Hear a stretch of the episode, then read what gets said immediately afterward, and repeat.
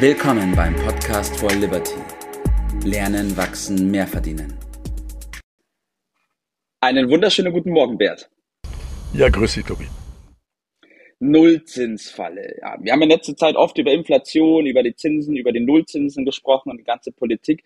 Aber ich habe mir gedacht, ich will heute mal die Zeit nutzen, Bert, um mit dir ein bisschen darauf einzugehen, was das denn überhaupt ist. Wir haben im Vorfeld auch mit, ähm, ja, mit, mit Leuten gesprochen und haben auch gemerkt, Mensch, so klar wie das auf den ersten Blick scheint, ist es den meisten gar nicht. Deswegen mit dir heute gerne mal darauf eingehen, was es ist, wie es zustande kam, was es jetzt gerade bedeutet und was der Einzelne tun kann bzw. muss. Leg mal los. Ja, du hast die Latte ja hochgelegt. Einfach erklärt, sagst du, Zinsfalle. ja. Äh, einfach erklärt.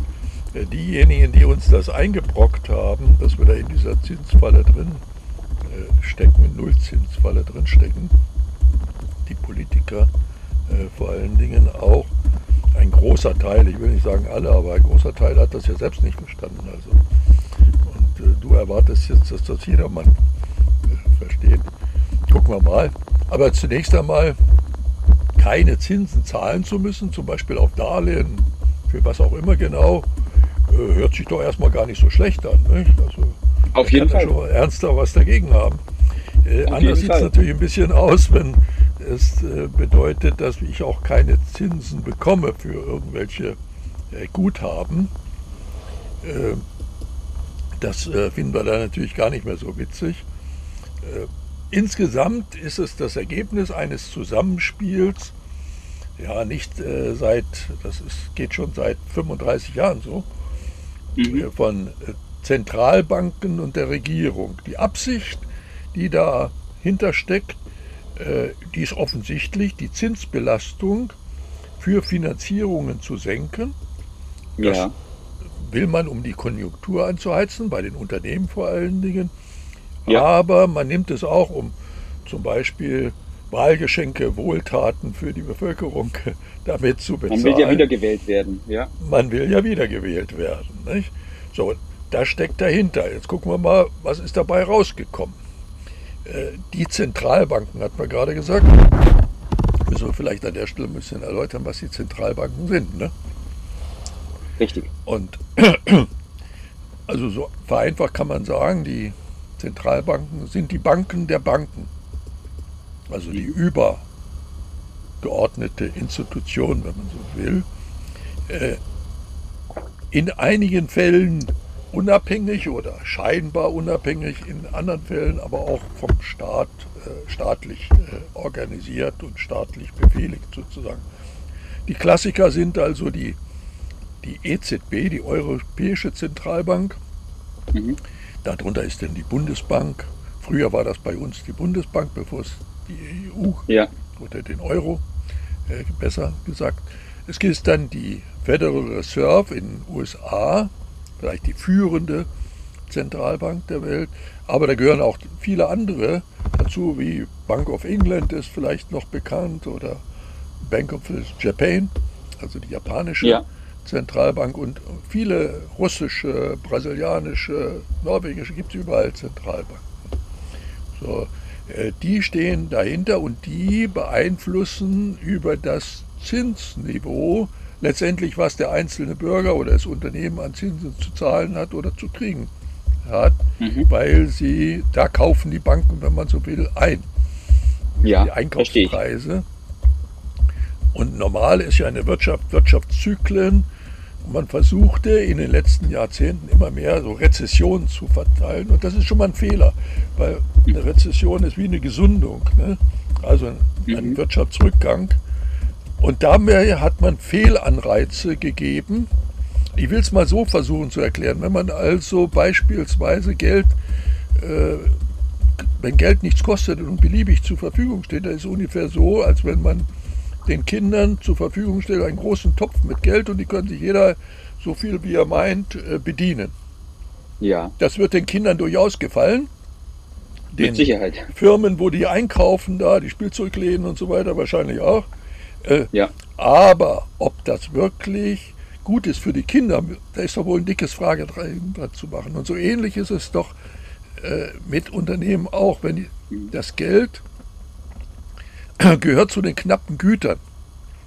Ja. Also Kapital, Arbeit, Boden, das sind die so Produktionsfaktoren. Und wenn das Geld nichts kostet, dann ist das Wirtschaften noch äh, erschwert. Das heißt, ja. die Unternehmen müssen sich da nicht so anstrengen, weil das Geld kostet ja nichts. Äh, und das, darunter leidet die Produktivität. Und wir müssen aber festhalten, ja. die Produktivität, also wie wirtschaftlich wird etwas bewirkt, äh, das entscheidet ja. über unseren Wohlstand. Denn nur das kann wieder verteilt werden. Und so haben wir seit 30, über 30 Jahren sinkende Zinssätze und damit aber auch sinkende Produktivität, wenn man genau hinguckt. Ja. Das okay. ist nicht gut. Ja. Ich will es mal ganz kurz zusammenfassen, Bert. Ähm, wir haben die Situation gehabt, es hätte schon Rezessionen geben sollen oder müssen, weil die einfach für die Gesundung einer Wirtschaft wichtig sind, genauso wie mal ähm, eine kleine Grippe dazugehören muss, damit man das Immunsystem wieder aufbauen kann.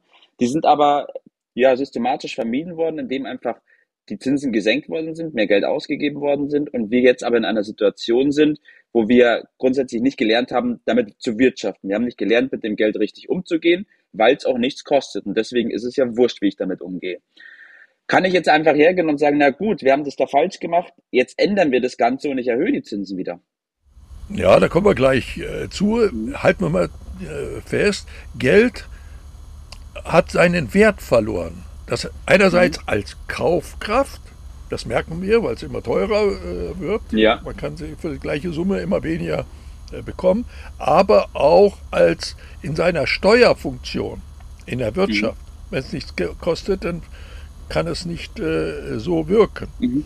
Also das führt äh, zu dieses, dieses viel, zu viel Geld, nämlich Geld drucken, ne, führt zu einer äh, ständigen Verschlechterung, die nicht gleich wahrgenommen wird. Das bedeutet im Grunde, dass wir immer ärmer werden mit immer mehr Geld in der Tasche. Mhm. Ja, so kann man es vielleicht zusammenfassen. Äh, und die USA beispielsweise, die haben immer mehr Produktion abgegeben. Das wird alles in China produziert, ja. weil es da viel billiger ist. Und die kaufen ja. es ein und bezahlen es mit Schulden. Dass das nicht gut gehen kann, ja, das steht doch jedes äh, Kind. Und da sitzen wir jetzt in der Falle. Jetzt müsste man bei den steigenden Inflationsraten, wir sind ja schon bei 7% mhm. angelangt und ja. kann passieren, dass es noch höher geht, ja. müsste man dringend korrigieren. Und korrigieren müsste man normalerweise mit Zinssteigerungen. Das ist die Lehre. So mhm. funktioniert ja. Und der Staat sitzt jetzt in der Falle und kann nicht äh, steigern, weil er damit die Pleite von Staaten und äh, auch von Unternehmen riskiert. Also ist das Zinssteigerungspotenzial, das ist die Zinsfalle, ist nicht da. Mhm. Und ja. das äh, sind trübe Aussichten. Und insofern wursteln die sich jetzt durch, versuchen einen Crash zu vermeiden, das wäre die Enteignung sofort, schlagartig, ja. 90 Prozent der Bevölkerung. Aber es kommt dann zur langsamen Enteignung, das ist nicht sehr viel besser. Ja, das ist die Falle, in der wir jetzt drinstecken. Ja. Da drängt sich die Frage auf, was tun. Richtig, was kann der Einzelne jetzt tun? Fragezeichen. Also ich sage dazu mal, aus der Not eine Tugend machen. Jedes Ding hat zwei Seiten. Äh, es gibt ja Sachwerte, die sind bekannterweise ein Inflationsschutz, aber es gibt auch Sachwerte, die sind nicht nur Inflationsschutz, sondern die bieten auch einen Ertrag, der höher ist als die Inflationsrate. Aber meistens haben nur die ganz Superreichen darauf Zugriff.